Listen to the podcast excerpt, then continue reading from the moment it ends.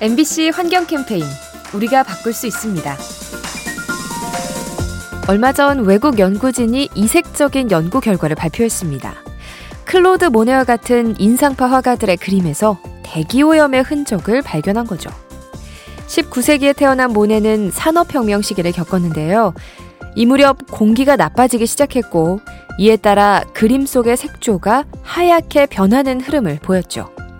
당시 공장에서 나온 오염물질이 태양빛을 분산시켰는데 이 같은 현상이 화폭에 반영된 겁니다. 예민한 감각으로 환경 변화를 포착한 미술가들. 오늘날의 하늘은 어떻게 그려지고 있을지 문득 궁금해집니다. 이 캠페인은 약속하길 잘했다. DB 손해보험과 함께합니다.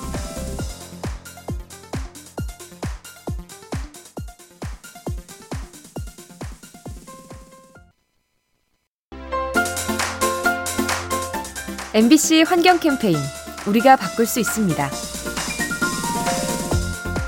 요즘 아이들은 미세먼지와 코로나 탓에 늘 마스크를 끼고 다니죠. 이 때문에 친구들의 표정을 읽지 못해서 정서 발달이 저하되는데요. 그런데 아이들의 정신 건강을 위협하는 것이 또 하나 있습니다. 바로 기후 변화죠. 최근 심리학계에 기후 우울이란 개념이 등장했는데요. 산불과 홍수 같은 이상기후가 생존을 위협해서 불안감을 느끼는 겁니다.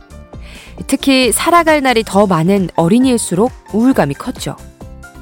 눈부시게 빛나야 할 아이들.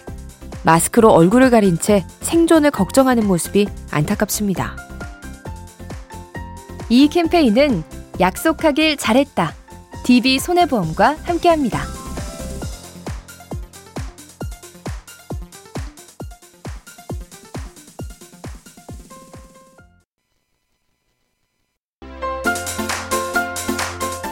MBC 환경 캠페인 우리가 바꿀 수 있습니다. 최근 우리 섬 독도에 육지의 쥐들이 유입되고 있는데요. 이런 현상은 섬 생태계에 어떤 영향을 미칠까요? 인도양의 한 열대섬에 비슷한 사례가 있었습니다. 이곳에는 자리돔과의 초식 물고기가 살았는데요. 산호초에 붙은 해조류를 좋아해서 조류밭을 열정적으로 지켰죠. 하지만 섬에 쥐가 유입되면서 상황이 변했습니다. 생태 환경의 변화로 해조류가 감소했고 지킬 것이 없어진 물고기는 활동력이 떨어진 채 넓은 황무지를 떠돌게 됐죠. 지역 생태계를 파괴하는 외래종, 피해가 커지기 전에 막아야 합니다. 이 캠페인은 약속하길 잘했다. DB 손해보험과 함께합니다.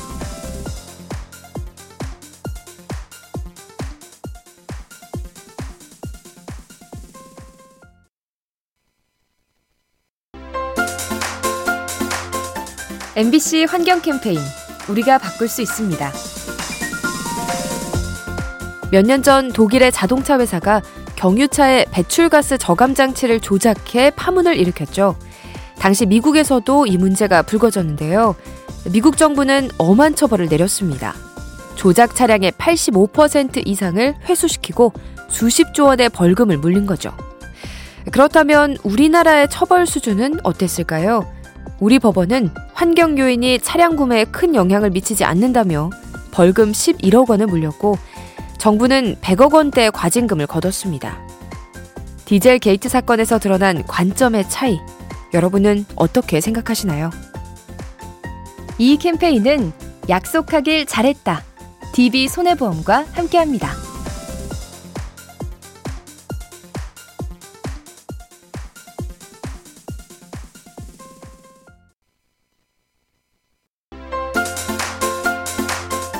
MBC 환경 캠페인 우리가 바꿀 수 있습니다.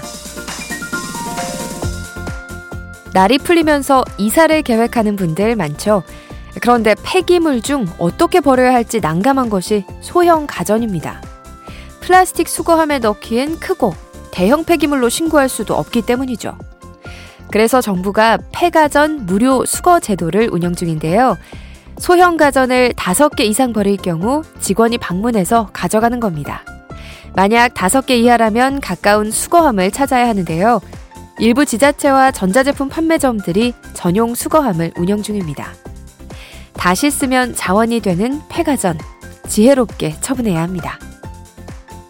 이 캠페인은 약속하길 잘했다. DB 손해보험과 함께합니다.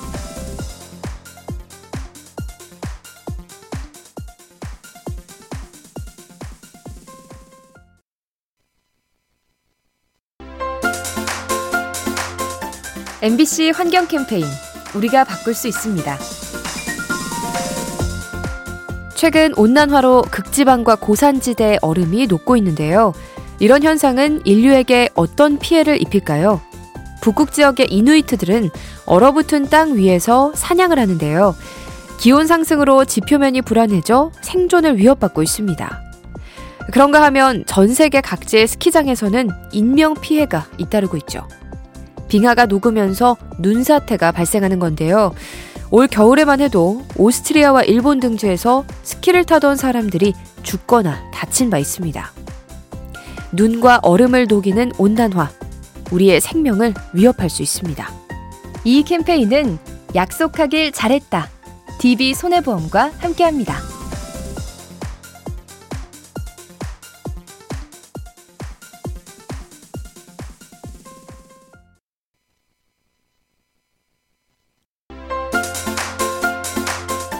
MBC 환경 캠페인 우리가 바꿀 수 있습니다. 축제의 계절, 봄이 찾아왔습니다. 올해는 코로나 규제 완화로 인해 더 많은 인파가 모이고 그만큼 쓰레기도 늘어날 텐데요.